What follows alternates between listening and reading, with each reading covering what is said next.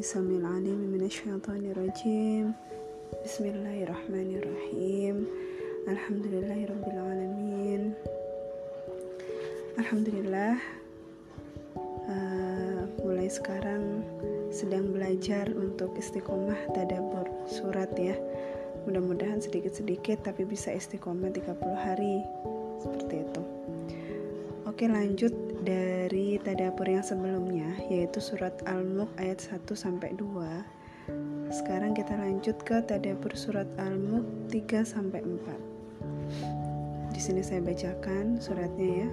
A'udzu billahi minasyaitonir rajim.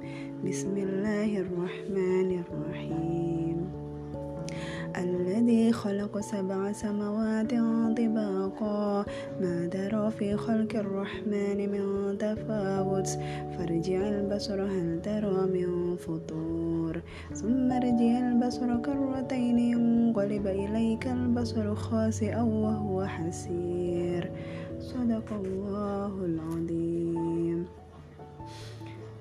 Dialah Allah yang menciptakan tujuh langit berlapis-lapis. Tidakkah kamu lihat sesuatu yang tidak seimbang pada ciptaan Tuhan yang Maha Pengasih?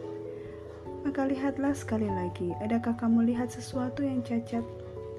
Kemudian ulangi pandanganmu sekali lagi dan sekali lagi.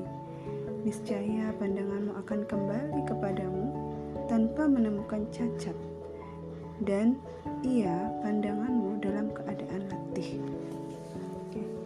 Di sini disebutkan bahwa Allah itu menciptakan tujuh langit berlapis-lapis ya. Allah alam bisawab. Karena kita tidak pernah melihat tujuh langit. Karena disebutkan ya, uh, saya mendengar tafsir dari Ustadz Firanda bahwa uh, yang kita lihat saat ini gitu ya yang kita lihat pakai teropong saat ini yang mampu kita lihat gitu ya. Lihat dengan mata ada apa namanya bulan bintang awan gitu ya. Yang terbatas dari pandangan mata kita itu barulah langit lapisan yang pertama seperti itu. Jadi itu yang sudah tampak luas itu saja baru lapisan yang pertama. Bagaimana dengan yang kedua ketiga dan seterusnya bahwa sungguh memang pandangan kita itu benar-benar terbatas gitu ya. Dan tidakkah kita lihat apakah ada sesuatu yang tidak seimbang? Karena Allah tuh maha pengasih.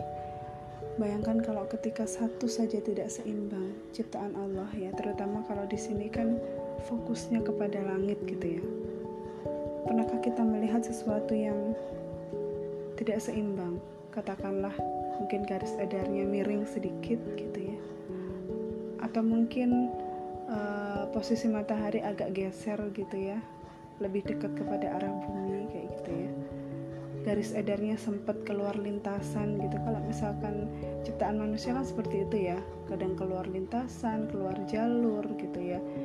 Uh, tidak sesuai dengan SOP atau standar operation prosedur itulah kekurangan manusia. Tapi jika kita melihat ciptaan Allah itu tidak ada satupun yang cacat, tidak ada satupun yang tidak seimbang seperti itu ya. Maka di sini ditegaskan lagi, maka lihatlah sekali lagi. Kita disuruh melihat, kita disuruh untuk mentadaburnya, untuk melihat gitu ya. Tapi melihat sekali lagi, ap apakah ada sesuatu yang cacat gitu ya? Pastikan lagi gitu ya, bahwa ciptaan Allah itu tidak ada yang tidak ada yang cacat tidak ada yang namanya ciptaan Allah itu NG gitu ya not good gitu ya. Tidak ada. Bahkan uh, sempat disebutkan Ustadz Firanda itu ada uh, apa namanya salah satu penafsiran kalau di sini kan fokus terhadap cipta ciptaan yang di langit gitu ya. Kita melihat bahwa ini seluruh makhluk gitu ya ini saya memahami seluruh makhluk yang Allah alam ya. Ketika kita melihat memang ada ada makhluk yang tidak sempurna ya kondisinya. Misalkan manusia itu cacat gitu ya tidak punya kaki lahir memang sudah genetiknya cacat. Kemudian uh, apa namanya hewan gitu ya kan ada yang cacat berkepala dua. Sekarang kita lihat uh, awal penciptaan manusia itu Nabi Adam Nabi Adam itu sangat sempurna fisiknya gitu ya gitu ya bahkan apa namanya itu dibilang sempurna dan seimbang itu uh, tingginya itu tidak seperti saat ini ya. Kalau nggak salah itu tingginya itu uh, 40 kaki kalau nggak salah ya seperti itu. Jadi berapa meter itu seperti itu. Oh alam bisawab intinya uh, postur tubuh dari Nabi Adam itu apa namanya itu uh, seimbang gitu ya idealnya itu manusia itu postur tubuhnya seperti itu. Tapi lama lambat laun ke sini ke sini ke sini kan semakin berkurang gitu ya. Apalagi kalau dulu makanannya kan alami sehat gitu ya. Tapi kalau yang sekarang kan coba kita lihat apa yang kita makan. Prosesan pengawet segala macam. Bah padahal makanan itu membentuk genetik gitu ya. Ketika genetik itu sudah rusak dengan stres kita yang berlebihan pikiran-pikiran amarah gitu ya emosi segala macam itulah yang membuat genetik kita itu rusak sehingga turun temurun menjadi semakin rusak dan semakin ringkih gitu ya. Bahkan ketika genetik yang sudah ringkih ketemu ringkih maka ketemu dengan anak yang naudzubillah min zalik ya. Tidak sempurna seperti itu. Mudah-mudahan kita dijauhkan dari hal tersebut ya. Katakanlah memang sudah uh, kodrat ya uh, ditakdirkan untuk uh, mendapatkan amanah seorang yang spesial gitu ya. Ya memang harus bersyukur karena memang manusia itulah yang merusak dirinya sendiri sebenarnya gitu ya. Bukan Allah yang tidak adil bukan. Lihatlah gitulah ilmu pengetahuan sekarang itu sangat canggih. Kita bisa melihat bahwa sesungguhnya yang membuat seseorang itu cacat itu ya dirinya sendiri gitu ya dari genetiknya sendiri gitu ya. Allah tidak mungkin membuat produk yang gagal itu tidak mungkin ulah kitalah yang membuat sesuatunya itu menjadi tidak seimbang. Lihatlah dulu.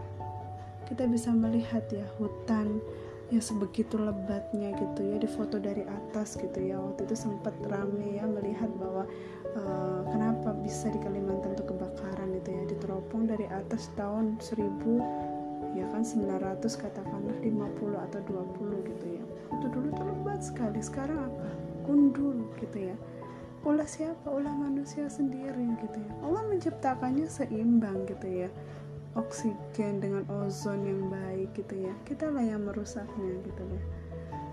Inilah tugas kita sebagai khalifah di atas muka bumi ini. Khalifah untuk diri sendiri. Bagaimana kita berusaha untuk mendadaburi bahwa Allah itu begitu sempurna begitu adil. Kita lah yang harus beristighfar gitu ya. Banyak-banyak uh, apa namanya menyadari nikmat kita nikmat yang diberikan kepada Allah gitu ya. Bahkan saya berpikir ya bukanlah amalan kita gitu ya yang bisa membuat kita masuk surga. Karena sekalipun kita beramal beristighfar itu cuma bisa membalas nikmat yang Allah berikan. Sepertinya seperti itu. Saking besarnya nikmat Allah ya saya merasakan seperti itu. Dan itu hanya membalas nikmat Allah. Bagaimana dengan dosa-dosa kita? Jadi kalau saya merenung mentadaburi itu sepertinya hanya hanya karena Allah yang maha pengasih yang bisa mengampuni dosa-dosa kita gitu ya yang bisa memasukkan kita ke surganya kelak gitu ya dengan kondisi yang seperti ini gitu ya. Kurang bersyukur gitu ya kurang istighfar seperti itu ya. Kemudian di ayat yang keempat itu ada penegasan gitu ya.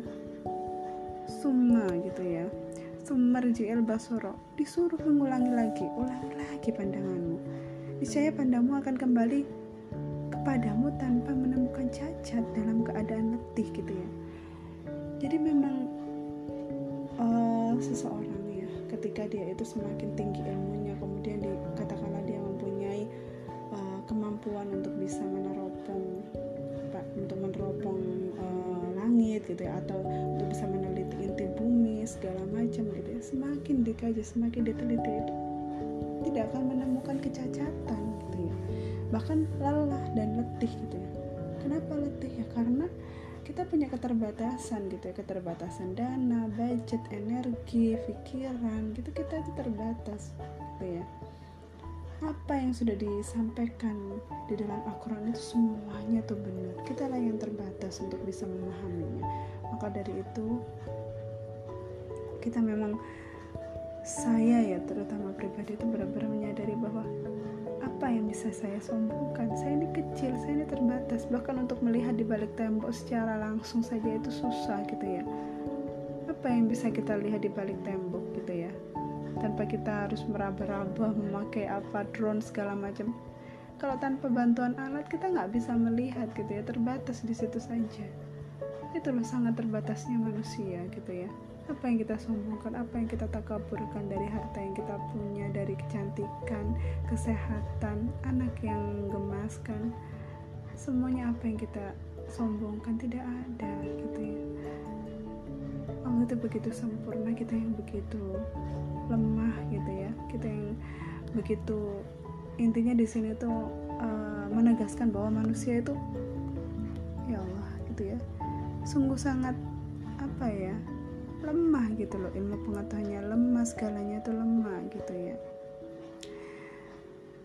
Tapi di dalam kelemahan itu masih loh kita itu masih menuduh Allah itu tidak adil gitu loh. Saya sedih saya sedih pada diri saya sendiri. Saya pernah menuduh Allah kenapa saya yang diberi misalkan penyakit? Kenapa saya yang diberi kondisi seperti ini? Misalkan kayak gitu ya. Padahal kalau memikirkan sekali lagi yang salah itu siapa? Allah. Bukan. Yang salah itu saya sendiri katakanlah memang saya mempunyai genetik uh, riwayat gitu ya penyakit dari orang tua. Tapi lihat pola hidup kita. Lihat cara kita memandang suatu masalah. Lihat emosi kita dendam kita. Apakah kolbu kita sudah sebersih Rasulullah? Tidak.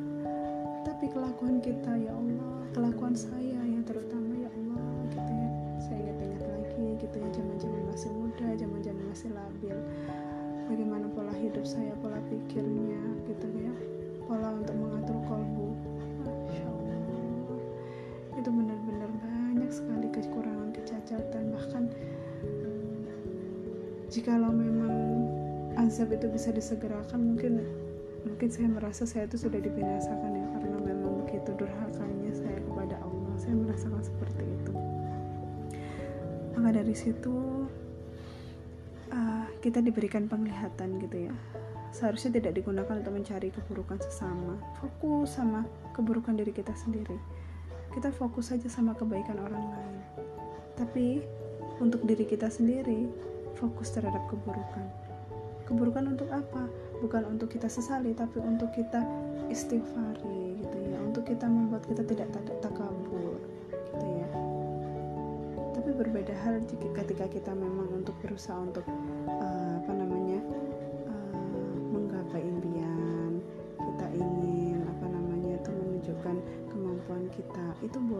gitu ya. Kita fokus kepada kelebihan sehingga kita bisa apa namanya itu melejitkan prestasi boleh. Tapi di sisi lain kita juga harus fokus kepada keburukan kita. Karena kalau kita fokus kepada keburukan orang lain yang dikhawatirkan adalah kita takabur tadi gitu ya. Kita tak kabur. Kita lupa bahwa kita sendiri punya banyak sekali keterbatasan seperti itu ya jadi uh, sayangnya kalau kita ingin mendapatkan meraih keselamatan di dunia dan akhirat ya kita sadar bahwa Allah lah yang pemilik al-basar. Kita maha melihat betapapun perbuatan kita sembunyikan. Ya kan? Allah itu maha melihat gitu ya. Masya Allah. Allah itu bisa melihat sesuatu yang nyata dan yang yang dohir dan yang batin gitu ya. Yang nyata dan yang tidak terlihat di dalam batin kita gitu ya. Maka dari itu penglihatan kita terbatas penglihatan Allah yang maha sempurna kita yang harus paham kita bisa melihat kekuasaan Allah itu hanya dengan penglihatan kita terbatas tapi dengan keterbatasan itu kita paham ada ilmu Allah yang tidak terbatas dan itu sudah difirmankan gitu ya.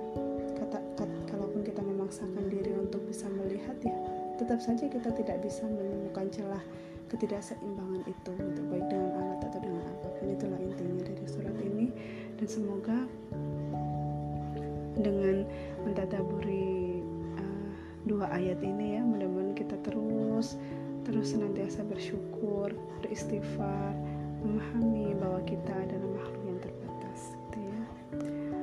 baik sekian untuk tadabbur kali ini. Wassalamualaikum warahmatullahi wabarakatuh